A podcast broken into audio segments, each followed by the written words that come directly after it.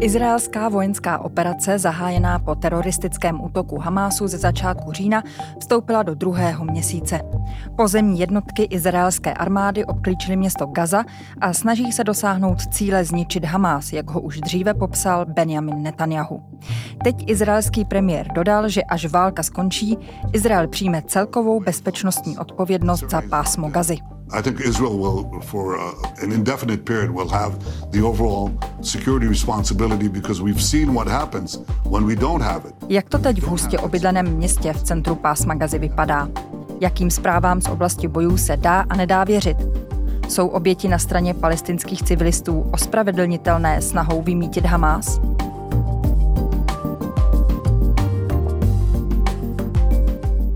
Je středa 8. listopadu. Tady je Barbara Sochorová a 559. Spravodajský podcast Seznam zpráv.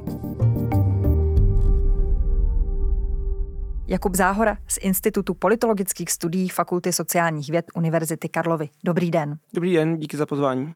Pane Záhoro, uplynul víc než měsíc od teroristického útoku ozbrojenců Hamásu na Izrael. Kam se ta situace za tu dobu posunula? V jaké fázi konfliktu se teď nacházíme? Dá se to nějak odhadnout, popsat? Zhruba se to popsat dá. Teďka jsme ve fázi, kdy izraelské jednotky už vstoupily do pásma Gazy a vlastně obklíčili tu severní část. Ono je to trochu matoucí, že se to jmenuje Gaza City, ale je to součást toho pásma Gazy. Stále dochází k velmi intenzivním leteckým úderům, ale teď už jsme ve fázi té opravdu jako rozjeté pozemní ofenzívy proti Hamásu. Izraelské jednotky obklíčily hlavní město Gazu. Rozdělili tak pásmo na dvě části. Izraelská armáda hlásí za poslední den zasažení 450 cílů v oblasti pásma Gazy spojených s teroristickým hnutím Hamás a dobytí jeho významné vojenské základny. 18 agentur OSN vyzvalo k okamžitému příměří. Při bojích v Gaze už zemřelo kromě tisíců palestinců také 88 pracovníků OSN, nejvíce v jakémkoliv konfliktu v historii. Konflikt odstartoval masakr, při kterém teroristé z Hamásu zavraždili před měsícem v Izraeli přes 14 lidí a více než 240 jich unesli. Co víme o té aktuální situaci ve městě Gaza, tedy v Gaza City, vy už jste říkal, že to může být možná trochu matoucí, máme pásmo Gazy, pak máme to samotné město Gaza. Izraelská armáda oznámila, že celé to město obklíčila. Jaké informace o tamtud přicházejí? A možná, to je taková návazná otázka, jaké máme k dispozici zdroje těch informací, protože o tom se v české debatě hodně mluví, že jsme zcela odkázáni na to, co nám řekne Hamás. Tak jak to je? Já asi začnu tou druhou otázkou. Tady je jako zajímavé podle mě, že zvlášť v českém prostředí ještě víc než v jiných médiích, co sleduju, tak tam se stále uvádí to, že ty zprávy z pásma Gazy víme od Hamásu, že například počty obětí jsou udávány ministerstvem zdravotnictví, které, jak vždycky čeští komentátoři, komentátorky dodají, je kontrolované Hamásem a to je pravda. Zároveň podobné kvalifikace nepřicházejí, když citujeme informace z izraelské strany. To, co říká izraelská vláda, izraelská armáda, se bere jako fakt, který není spochybňován. A tady je podle mě opravdu jako velká asymetrie v tom, s jakou skepsí přistupujeme k informacím z té palestinské, nebo respektive ze strany Hamásu na jedné straně, a na straně druhé k informacím z Izraele. A je nutné si uvědomit, že Izrael je také jako ve válce a i on má zcela jasnou agendu a je prostě nutné skepticky a nějak opatrně přistupovat i k informacím od Izraele. Takže se vede informační válka na obou stranách, tak jako jsme toho svědky v jiných konfliktech. Naprosto. A to není něco unikátního mezi teď Izraelem a Hamásem nebo Izrael a Palestinci obecně. To je prostě rys každé války a zároveň v tomto konfliktu je to zintenzivněné několika věcmi. Za prvé tím, jak ten konflikt je globálně sledovaný, disproporční vlastně pozornost je na to upíraná. Zároveň ta situace v pásmu Gazy je nepřehledná. Zároveň je dobré zmínit, že byly zabity desítky novinářů a novinářek těmi izraelskými údery a řada novinářů, kteří mohli pásmo Gazy opustit z zahraničí, ho opustili, protože se bojí o svůj život. Takže tohle taky dobré pro ten kontext. Co vím, tak myslím, že BBC tam třeba má nějakého reportera, což je palestinec, nicméně pracuje pro BBC. Nicméně ano, většina těch informací máme z té palestinské strany a pak jako naopak zase ze strany izraelské armády, ale obecně izraelských médií, ale obecně ty informace je velmi obtížné verifikovat, protože tam probíhá velmi intenzivní konflikt, takže je opravdu potřeba k tomu přistupovat opatrně a na obě strany. Jakkoliv podle mě to chápání na obě strany může být zjednodušující, protože myslím, že ten konflikt je ještě jako komplexnější. A co tedy můžeme říct o tom, co víme, jak vypadá situace v Gaza City? Ta situace má několik rovin. Podle těch zpráv z té izraelské strany dochází k intenzivním střetům s těmi členy ozbrojenými Hamásu, kdy nevíme, kolik ztrát je na straně Hamásu. Nicméně izraelská armáda tedy řekla, že zatím přišlo o život 30 izraelských vojáků. Zároveň počty zabitých členů Hamásu budou desítky až stovky pravděpodobně podle toho, co víme. A teď ta operace se tedy přesunula opravdu jako do urbánního boje, kdy došlo k tomu obklíčení a dochází k bojích už v ulici ulicích nebo na okrajích toho města Gaza. Zároveň, to je jako druhá rovina, že tam probíhá zcela jasně humanitární katastrofa, kdy Izrael vyzval už před několika týdny obyvatelstvo palestinské, aby se stáhlo z té severní části Gazy. To nicméně pro všechny nebylo možné. To území celé, nejenom to severní, ale celé to pásmo Gazy je neuvěřitelně hustě zabydlené a víme je to od humanitárních organizací, že ani na tom jihu nebylo dost míst a že někteří lidé se museli vrátit na ten sever, protože tam jednoduše prostě není infrastruktura infrastruktura, takže tam jsou stále sta tisíce civilistů, dochází tam léky, voda a potraviny a ta situace je opravdu zcela alarmující. A mimo jiné také dochází k výpadkům internetu a telefonního spojení podle palestinského červeného půlměsíce. Výpadek na konci minulého týdne způsobili úmyslně izraelské jednotky, ale víme, že samotný Izrael to nekomentuje, nějak se k tomu nevyjadřuje. Dá se říct, jak třeba tyto telekomunikační blackouty ovlivňují tu situaci v pásmu Gazy a možná i to, jak ty informace k nám putují to ovlivňuje velmi výrazně zase na několika úrovních. Za prvé ještě začnu pod zámkou. Já myslím, že tohle obecně není rozporované, že to je výsledkem zásahu Izraele. To ani jako například američané nerozporují. Zároveň ty dopady, jeden je ten informační, kdy ten cíl Izraele, proč to přerušovat, je ochromit komunikaci Hamásu, ale má to ten efekt, že potom ani palestinští civilisté, civilistky nemohou například si zavolat, nemohou zavolat ambulance, nemohou se spojit se svými blízkými, takže on to má hrozivý humanitární dopad a zároveň opět je těžké ověřit třeba ty informace o těch úderech izraelských, protože potom se musíme spoléhat buď to na letecké snímky, anebo opět na to, co řekla izraelská armáda, protože tam už potom nemáme žádné informace z toho pásma gazy přímo přesně kvůli tomu výpadku těch sítí. Měsíc od útoku teroristického hnutí Hamas na Izrael. Tamní armáda tvrdí, že otevřela evakuační koridor pro civilisty v severní části pásma Gazy. Tamní operace mezi tím pokračuje. Izraelské síly celou noc Iránu bombardovaly Gaza City. Už dřív ho také obklíčili.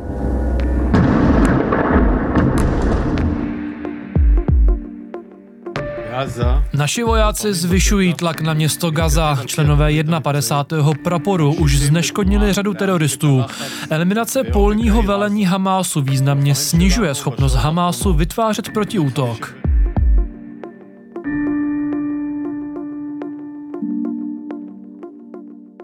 Mění se nějak taktika nebo třeba cíle izraelské armády v pásmu Gazy spolu s tím, jak se jí alespoň podle jejich slov daří na tomto území stále víc postupovat? Je možné to z dostupných informací nějak říci?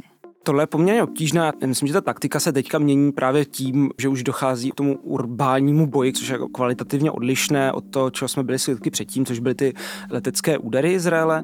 Velkou otázkou jsou ty tunely, které Hamas využívá, které vybudoval pod pásmem Gazy. Takže nyní z těch velkých cílů Izraele je nějak se snažit eliminovat tento problém nebo hrozbu. Takže to je jedna věc. Druhá je spíš asi dlouhodobá. Ten cíl cíl odstranit tedy Hamas od moci a to je jako komplexnější v tom, že teď je otázka, co to znamená. Nicméně to se zatím neví, jak by to mělo vypadat vlastně.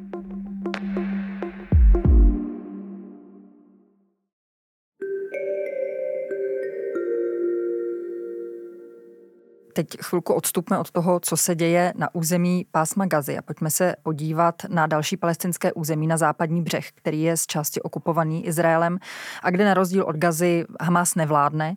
Na západním břehu bylo podle tamních palestinských úřadů zabito za poslední měsíc víc než 150 palestinců.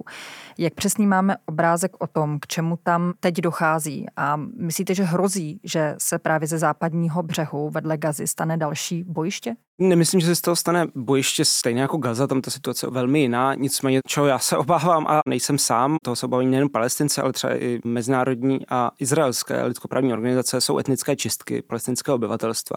Především v údolí Jordánu a pak v jižní části západního břehu, kdy, jak jste zmiňovala, tak už máme zprávy o tom, že bylo zabito více jak 150 palestinců z větší části izraelskou armádou, z menší izraelskými extremistickými osadníky a tohle jsou čísla od izraelských lidskoprávních organizací, které schromažďují ty data.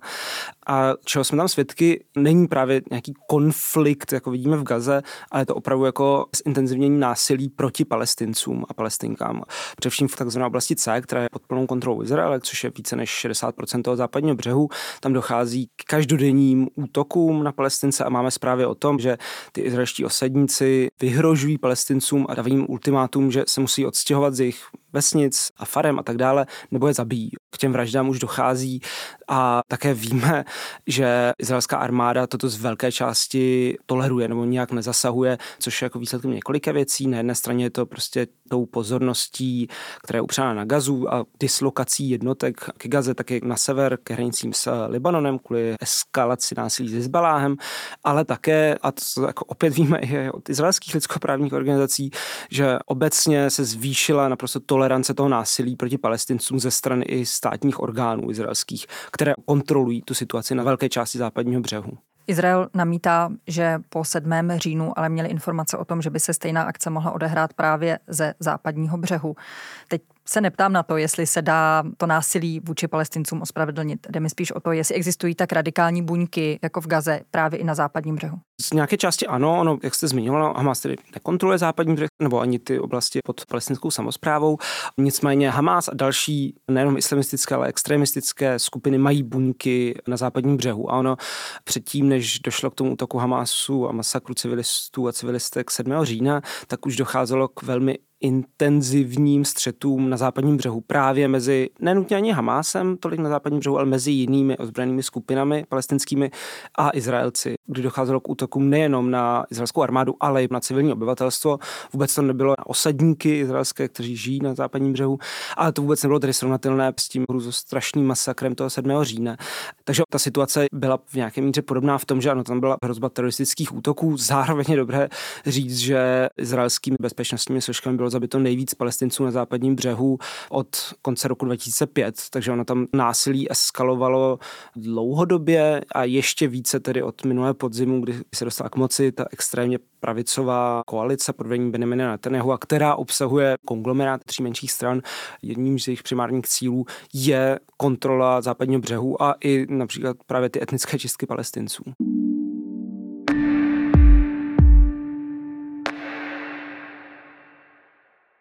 Ve světě jsme svědky mnoha tisícových demonstrací na podporu Palestiny a palestinců. Zaznívá kritika Izraele za uplatnění kolektivní viny právě za události ze 7. října na všechny obyvatele pásma Gazy.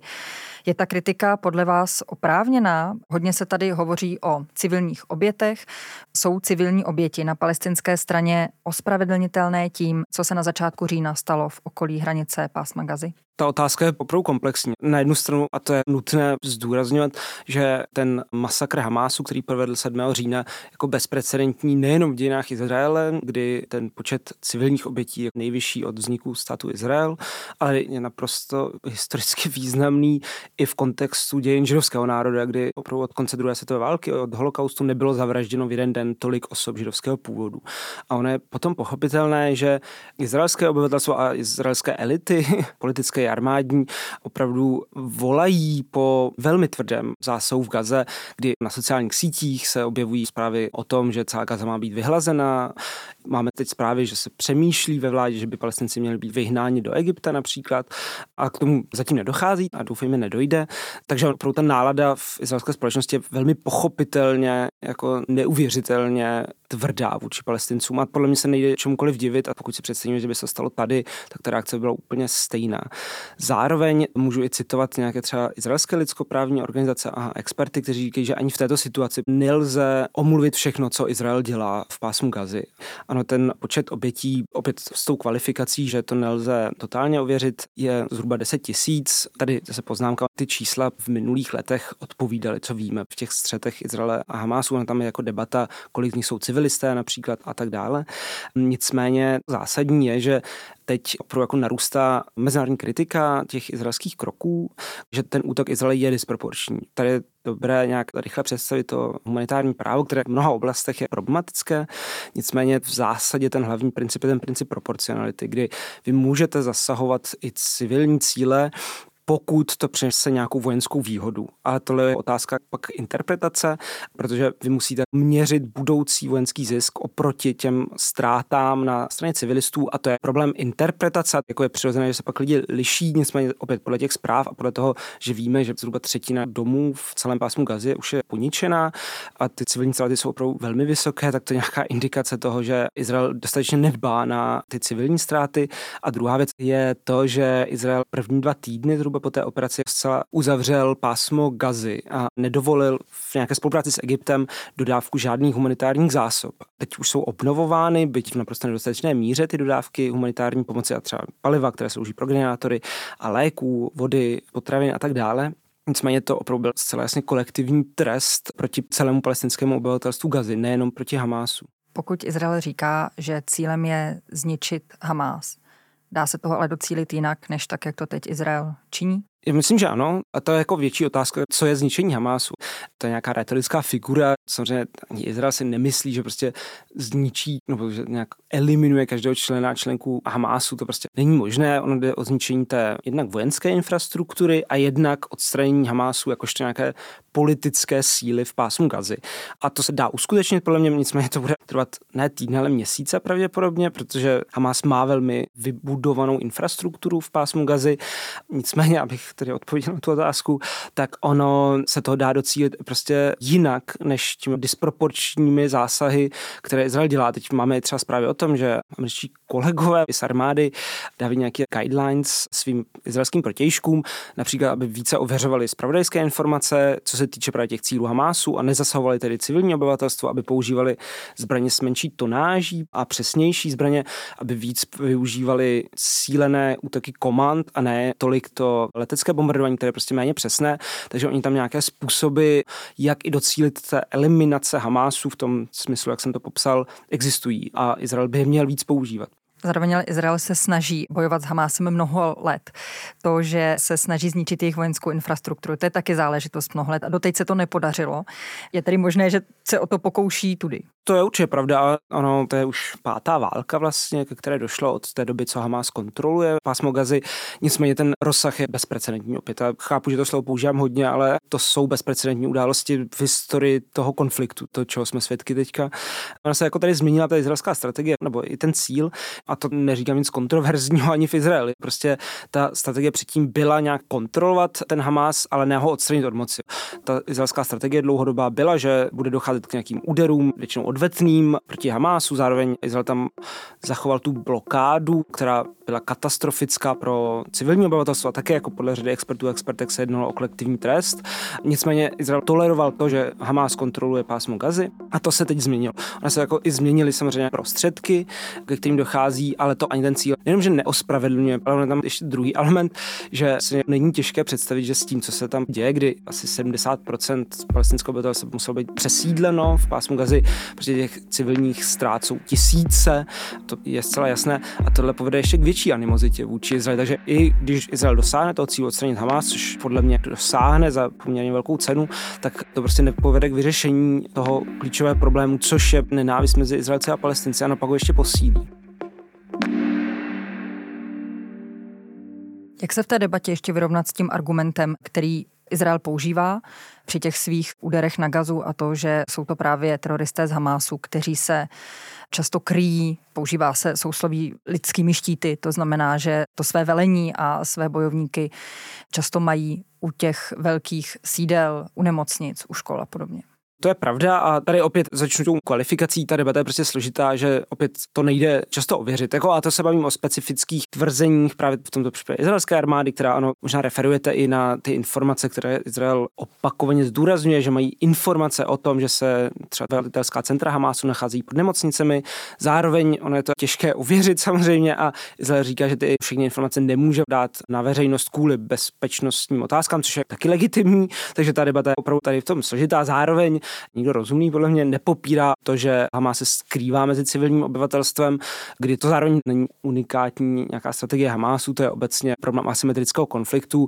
Izrael má jednu z nejpokročilejších armád na světě a představa, že by došlo k nějaké konvenčnímu konfliktu mezi Hamásem a Izraelem, tak to by byla záležitost asi několika, co tvrdit, hodin.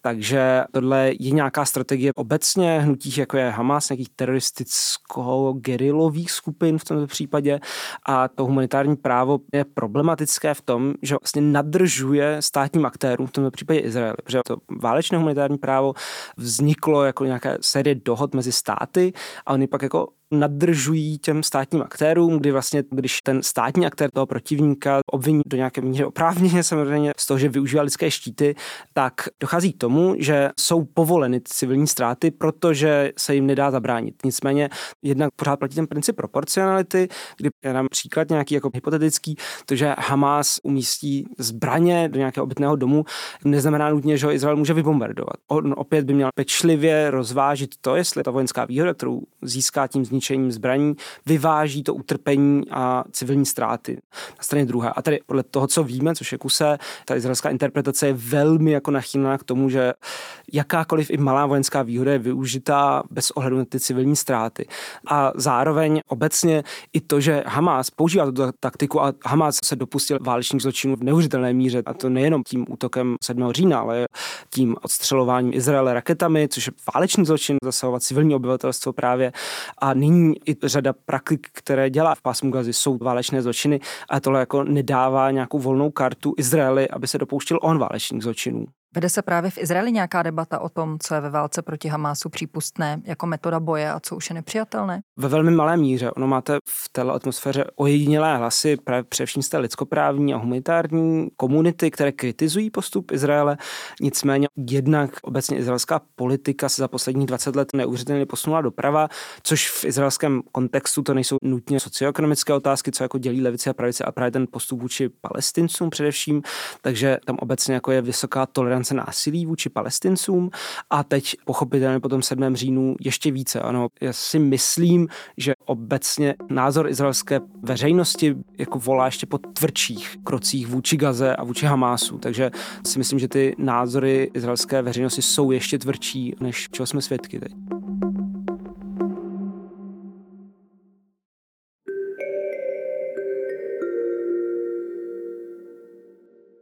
Stát Izrael, a vy už jste to říkal, je vojensky silnější než Hamás. Přesto se s jeho bojovníky potýká v různých střetech opakovaně, také už o tom tady dnes byla řeč. Porazit ale Hamás se zatím Izraeli nepodařilo. Je to teď reálné? Stane se to teď tak, jak si to Izrael naplánoval? To je velká otázka a tady jako je to trochu na úrovni křišťálové koule, se obávám, ale já si myslím, že se to podaří. Já si myslím, že Izrael docílí toho, že Hamas zničí do míry, která jako bude dostatečná, zničí jeho vojenskou infrastrukturu a odstraní ho jako politické hnutí, které kontroluje pásmo Gazy. Otázka je, co se tam stane potom, ale já si myslím, že se to podaří. Tady jsou různé názory, nakolik Izrael je ochotný prostě platit tu cenu, že to budou opravdu jako měsíce bojů stále a budou desítky, spíše stovky mrtvých vojáků a vojaček na straně Izraele nemluvě o tisících až jako desetitisících mrtvých palestincích. Ale opět podle mě, a tady pochopitelně, ta nálada v Izraeli po těch brutálních útocích Hamásu je, že tohle je cena, kterou jsou ochotní zaplatit. A co tedy přijde po Hamásu, pokud se ho Izraeli podaří eliminovat? Benjamin Netanyahu v rozhovoru pro americkou televizi ABC News řekl, že Izrael po skončení války přijme celkovou bezpečnostní odpovědnost za pásmo Gazy. Co se pod tím myslí, co si můžeme představit? Já se přiznám, že by mě to taky zajímalo. To, jak já bych interpretoval to, co Netanyahu říká v tom rozhovoru pro ABC, je, že Izrael nějakým způsobem zajistí, že z pásma Gazy nebude pro izraelské obyvatelstvo už přicházet hrozba bezpečnostní Otázka je, jak se to má docílit. Já jsem zároveň četl právě před pár dny, že například jeden z šéfů opozice řekl, že jediný myslitelný plán je, že se pásma Gazy ujme palestinská samozpráva, která teď kontroluje část západního břehu. Zároveň se pak mluví třeba o nějaké mezinárodní peacekeeping pingovém nastavení, kterého by se účastnil třeba i Egypt, kde by byl teda mezinárodní dohled nad pásmem Gazy. Další plán byl, že by vznikla nějaká ještě víc samozpráva, která by byla složena už z místního obyvatelstva v Gaze, taky třeba ve spolupráci s Egyptem se o tom mluvilo a podle mě tady zatím fakt není jasný scénář vlastně, k čemu má dojít, ale opět Netanyahu a další, tam plus schoda je, že to nastavení politické, k kterému dojde, musí zajistit, že prostě už nebude pásmo Gazy hrozba pro Izrael, a za druhé, že Izrael bude nějak schopný tu situaci kontrolovat. Nicméně pro to neznamená, že Izrael bude znovu okupovat pásmo Gazy, jako se dělo před 2005. To asi neumím upřímně představit, protože i v kontextu toho, jak to pásmo Gazy bude zničeno těmi izraelskými nálety, tak ta nenávist vůči Izraeli z pásma Gazy bude tak obrovská, že asi neumím představit, že by Izrael byl schopný to území on sám vojensky kontrolovat dále. Takže tady to je velká otázka, co se stane za půl roku třeba. A jak se za měsíc trvání toho ozbrojeného konfliktu změnila politická realita samotného státu Izrael? Co se týče toho Izraele, tak tam došlo k několika věcem. Nejvíc bezprostřední je opravdu velká národní pospolitost teď. A před tím útokem Hamásu Izrael procházel vnitropoliticky jednou z největších krizí ve své historii, kdy byly obrovské protesty proti té současné vládě a proti plánu jistučních reform. Tohle teď bylo naprosto utlumeno a opravdu docházelo opět bezprecedentním projevům solidarity i napříč třeba sekulární a i věřící a ultraortodoxní částí židovské a izraelské populace, takže na jednu stranu je tam ta národní jednota, na druhou stranu je neuvěřitelná kritika té současné vlády v čele s Netanyahuem, kdy tedy to izraelské veřejné mínění je zcela otevřeně proti té vládě a ta je viněna za to selhání. Je tam víc problémů, samozřejmě to bylo selhání bezpečnostních složek, ale ultimátně izraelská veřejnost viní tu vládu, takže to je nějaký víc bezprostřední, asi politický posun opravdu. Zároveň je ten ještě větší posun doprava, kde jako to volání po třeba etnických českách je ještě častější, než bylo mezi izraelskou veřejností. Tady já se osobně velmi obávám, k čemu to povede. Zároveň to, co se teď děje v Gaze, vyvolá neuvěřitelnou animozitu vůči Izraeli ze strany palestinců a já se obávám, že prostě jakékoliv možnost nějakého mírového nebo aspoň nějakého pragmatického řešení mezi Izraelci a palestinci jsou podobné na dekády. Jakub Záhora z Institutu politologických studií Fakulty sociálních věd Univerzity Karlovy. Díky. Taky díky.